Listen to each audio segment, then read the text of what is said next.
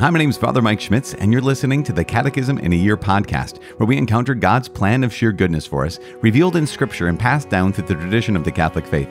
The Catechism in a Year is brought to you by Ascension. In 365 days, we'll read through the Catechism of the Catholic Church, discovering our identity in God's family as we journey together toward our heavenly home. This is day 213. We're reading paragraphs 1554 to 1561. As always, I'm using the Ascension edition of the Catechism, which includes the Foundations of Faith approach, but you can follow along with any recent version the Catechism of the Catholic Church. You can also download your own Catechism in a Year reading plan by visiting ascensionpress.com slash CIY. You can also, you can also you could also, if you wanted to, click follow or subscribe in your podcast app for daily updates and daily notifications because today is day 213, reading paragraphs 1554 to 1561. As I said, um, yesterday we started talking, not um, yesterday, just yesterday. Yesterday we started, we continued yesterday talking about the sacrament of holy orders and the recognition that the ways in which the priest represents Christ the head, he acts in persona Christi Capitis. Also, he's been given a power, but that power is to serve, and that's highly, highly important.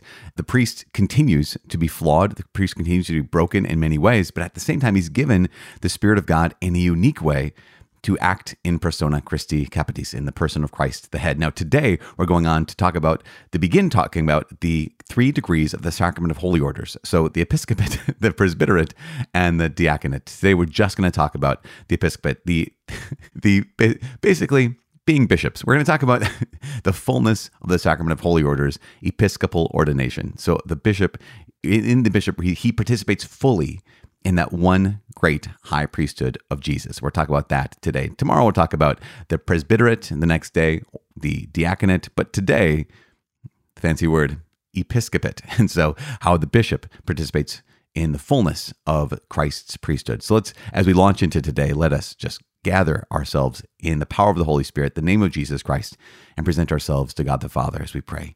Father in heaven, we give you praise and glory. Thank you. Thank you so much for bringing us to this day. Thank you for bringing us into your church and for giving us the gift of holy orders. Thank you for giving us the gift of our local bishop and the universal bishop, our Holy Father, the Pope. We ask that you please on this day, please bless this man in a powerful and unique way. You've called him to serve, you've called him to participate fully, as fully as possible, in your great priesthood, your high priesthood. Please preserve and protect him. Give him zeal and love.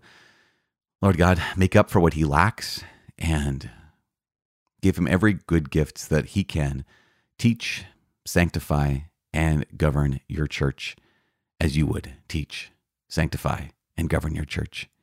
We pray for him and all bishops. In Jesus' name, amen. In the name of the Father, and of the Son, and of the Holy Spirit, amen. It is day 213. We're reading paragraphs 1554 to 1561.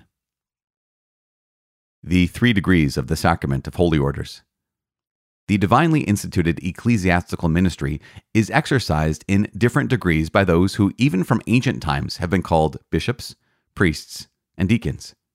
Catholic doctrine, expressed in the liturgy, the magisterium, and the constant practice of the Church, recognizes that there are two degrees of ministerial participation in the priesthood of Christ the episcopacy and the presbyterate. The diaconate is intended to help and serve them. For this reason, the term sacerdos, in current usage, denotes bishops and priests, but not deacons. Yet Catholic doctrine teaches that the degrees of priestly participation, episcopate and presbyterate, and the degree of service, diaconate, are all three conferred by a sacramental act called ordination, that is, by the sacrament of holy orders. As St. Ignatius of Antioch wrote, Let everyone revere the deacons as Jesus Christ, the bishop as the image of the Father, and the presbyters as the Senate of God and the assembly of the apostles. For without them, one cannot speak of the church. Episcopal ordination, fullness of the sacrament of holy orders. Amongst those various offices which have been exercised in the Church from the earliest times, the chief place, according to the witness of tradition, is held by the function of those who, through their appointment to the dignity and responsibility of bishop, and in virtue, consequently, of the unbroken succession going back to the beginning, are regarded as transmitters of the apostolic line. To fulfill their exalted mission, the apostles were endowed by Christ with a special outpouring of the Holy Spirit coming upon them and by the imposition of hands, they passed on to their auxiliaries the gift of the Spirit, which is transmitted down to our day through episcopal consecration. The Second Vatican Council teaches that the fullness of the sacrament of holy orders is conferred by episcopal consecration, that fullness, namely which, both in the liturgical tradition of the Church and the language of the fathers of the Church, is called the high priesthood, the acme, summa, of the sacred ministry. Episcopal consecration confers, together with the office of sanctifying, also the offices of teaching and ruling. In fact, by the imposition of hands and through the words of the consecration, the grace of the Holy Spirit is given, and a sacred character is impressed in such wise that bishops, in an eminent and visible manner, take the place of Christ Himself, teacher, shepherd, and priest, and act as His representative in eius persona agant. By virtue, therefore, of the Holy Spirit who has been given to them, bishops have been constituted true and authentic teachers of the faith and have been made pontiffs and pastors. One is constituted a member of the episcopal body in virtue of the sacramental consecration and by the hierarchical communion with the head and members of the college. The character and collegial nature of the episcopal order are evidenced, among other ways, by the Church's ancient practice, which calls for several bishops to participate in the consecration of a new bishop. In our day, the lawful ordination of a bishop requires a special intervention of the Bishop of Rome, because he is the supreme visible bond of the communion of the particular churches in the one church, and the guarantor of their freedom. As Christ's vicar, each bishop has the pastoral care of the particular church entrusted to him, but at the same time, he bears collegially with all his brothers in the episcopacy the solicitude for all the churches. Though each bishop is the lawful pastor only of the portion of the flock entrusted to his care, as a legitimate successor of the apostles, he is, by divine institution and precept, responsible with the other bishops for the apostolic mission of the church. The above considerations explain why the Eucharist celebrated by the bishop has a quite special significance as an expression of the church gathered around the altar, with the one who represents Christ, the Good Shepherd and head of his church, presiding.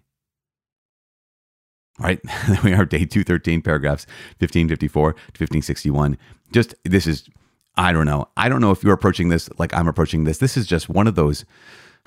As we unpack the sacrament of holy orders, it is kind of kind of like anointing of the sick, maybe like matrimony coming up soon. One of those sacraments that maybe you don't do a lot of thinking about. Maybe I don't do a lot of thinking about, at least not in this particular way. I reflect on my own priesthood a lot, but not necessarily on here is the way in which God has established established his church in this in this way. And also these details that just I'm reminded of many of the details. Some of them I, I learned at some point in school but I'm reminded of them in such a way they just kind of get my heart on fire a little bit. And just as an example you know in the paragraph 1554 it highlights that yeah from ancient times this ecclesial ministry divinely instituted right? God did this is exercised in bishops priests and deacons and so, this recognition that here are two degrees of ministerial participation in the priesthood of Christ the episcopacy and the presbyterate. So, the two degrees of participation in priesthood are the bishop and the priest, like that. And then the diaconate, the deacons, are intended to help and serve them. Now, wh- why, why does that set my heart on fire? Not because I'm like, yeah, man, I made it. Not that at all. It, it just gets, starts doing something because I start making these connections and, and or just I'm reminded of the connections between what I just read. Here is these degrees of holy orders, and here's this participation in the ministerial priesthood of Jesus Christ, and here's the call to service by going back to the Bible. And remember, when the tribe of Levi was made the priests, essentially, it wasn't the entire tribe that was called to serve at the altar. It was, yeah, some of the people, those of the household of Aaron, they were going to be the priests. They were going to be the ones who offer the sacrifice the other Levites who had different degrees, right? Different families. And some of them were in charge of the vessels. Some of them were in charge of the tent. Some of them were in charge of service, right? So all of these different degrees that were there, even in the old covenant priesthood. And here we have in this new covenant priesthood, these different degrees. And it's just one of those things that just reminds me of, wow, even back when God himself established the Levitical priesthood, there were those who would offer the sacrifice and there were those who would serve those who are offering the sacrifice. And I just think, wow, this is amazing. You know, just really incredible. I don't know if that's if that's something exciting for you. It is very ex- exciting for me just to recognize that this is something the priesthood that Jesus Christ gives to us. The New Testament priesthood has its root and seeds in the old covenant. And this is the fulfillment. You know, Jesus is the absolute fulfillment, but he gives the priesthood to us to continue to serve the church. In fact, as this quote from St. Ignatius of Antioch is, is so clear about. Now, St. Ignatius of Antioch, he died roughly around the year 107, 110, somewhere in there. So right away, I mean, this is St. Ignatius of Antioch. The tradition says that he's a disciple of St. Polycarp, and St. Polycarp is a disciple of St. John the Evangelist. So the one who wrote the Gospel of John in the book of Revelation was taught Polycarp, who taught Ignatius. And here's what Ignatius says Let everyone revere the deacons as Jesus Christ, the bishop as the image of the Father, and the presbyters as the Senate of God in the assembly of the apostles. Okay, so you have deacons, bishop, priests. In this last sentence, he says, For without them, one cannot speak of the church. This is kind of a big deal. Without them, one cannot speak of the church. Without bishop, priest, and deacon, you don't have a church. Why? Because you need the bishop, priest, and deacon. Well, you need the bishop and priest at least to have the Eucharist. You cannot speak of the church without talking about the episcopacy, the presbyterate, and the diaconate. And this is, you know, year 107, give or take. And that is, I don't know about you, but that that's pretty remarkable for me because it reminds us that, yeah, the priesthood was not a latter invention. This has its roots in the old covenant. It's fulfilled in Jesus and from the very very beginning is given to us. And not just because of the Eucharist although that's a that's a really clear point really clear exercise and function of the sacrament of holy orders. But the other two degrees too right? So here's the bishop. He has the fullness of holy orders. And what is his his triple primary mission? Or trimary we'll say tri new word trimary mission. His triple mission is the office of sanctifying teaching and governing in paragraph 1558, it says it so clearly. And it, it, we're reminded of this because this is kind of a thing that hopefully we all know about. But the bishop is supposed to be the one who's given this office of sanctifying, right? So, you know, bringing the people of God to God and bringing God to the people of God, right? Sanctifying, teaching. That, that one of his jobs is to continue to teach and and there are so many great great bishops who do that so well they tr- they try to communicate in such a way that just brings God's word to people, brings God's word alive to people. I have a bishop like that right now who's just so incredible about just teaching and, and, reminding all of the people in our diocese of the fact that no, this is the mission of Jesus. It is alive and well right now. So sanctifying, teaching, and also governing. And that that's the thing. It's the role of priest, prophet, and king, right? So priest, sanctifying, prophet, teaching, and governing, king. And so we have to recognize that that when the, when the bishop exercises those things, when he actually makes a declaration in our diocese and says, "Okay, y'all, we're going to do this," or he has to make hard statement about you know, I don't know, a public figure who's who's making a, a, public sin, or even a movement in our culture that goes contrary to the gospel and calling Catholics away from that movement and towards the gospel. Like he has to do that. That is that's the task he's been given to do as part of that primary task, right? The, the triple office of sanctifying, teaching, and governing. He has to do this. And if he doesn't do that, if he doesn't do that, he doesn't do it at the risk of his own soul and at the risk of every soul entrusted to him. You know, the bishop is responsible for every soul in his diocese. It goes on to say here in paragraph 1560, it does talk about the fact that as Christ vicar, each bishop has the pastoral care of the particular church entrusted to him. So, yeah, he has to take care of the diocese of Sacramento or the diocese of Omaha or the diocese of Duluth. He has to take care of that. But he's not just responsible for the Catholics in that diocese, he's actually spiritually responsible for every person in that diocese. Now, that is, that's one of the reasons why, I, I believe it's one of the reasons why scripture says one should not aspire to be a teacher, my brethren that that sense of in James chapter 3 I think it is don't aspire to be a teacher because you'll be liable to a, a more strict judgment. And there's something about the office of bishop that triple office of sanctifying teaching and governing that carries a lot of responsibility. And so yes I mean if he says yes to that then that's the responsibility he said yes to. Just like man I mean the, the office of parent right? The office of father or mother that carries so much responsibility. And yet here are these moms and dads all throughout the world, all throughout our country, all throughout the church that have said yes to this. And so it's like, oh, okay, all of us saying yes to responsibility, all of us saying yes to the call of Jesus. And that's the crazy thing is that in this first, you know, most full participation in Christ's priesthood of the episcopacy, right, being a bishop, as well as the priesthood and diaconate, as well as being a mom or a dad, a husband, wife, as well as being a true teacher. If you want to be, a, if you're a teacher or anyone who is responsible for other people in any whatever state in life, we recognize that wow, we're liable to a greater judgment. If you're responsible for anyone, we're liable to a greater judgment, which is one of the reasons why we're just so so grateful to the Lord for having called these men to bishops, to be our bishop. And that's also one of the reasons why not only do we have to pray for each other, pray for moms and dads who are responsible for their kids, pray for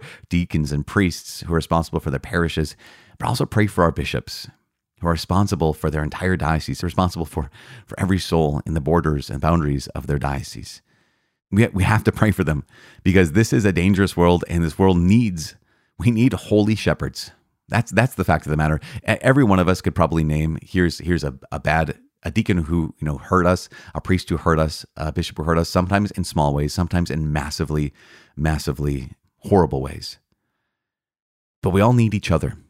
We all need God's grace. And that's one of the reasons why at the end of every episode, I ask for your prayers because I'm also in need of God's grace. I'm also in need of prayers, and so is your bishop.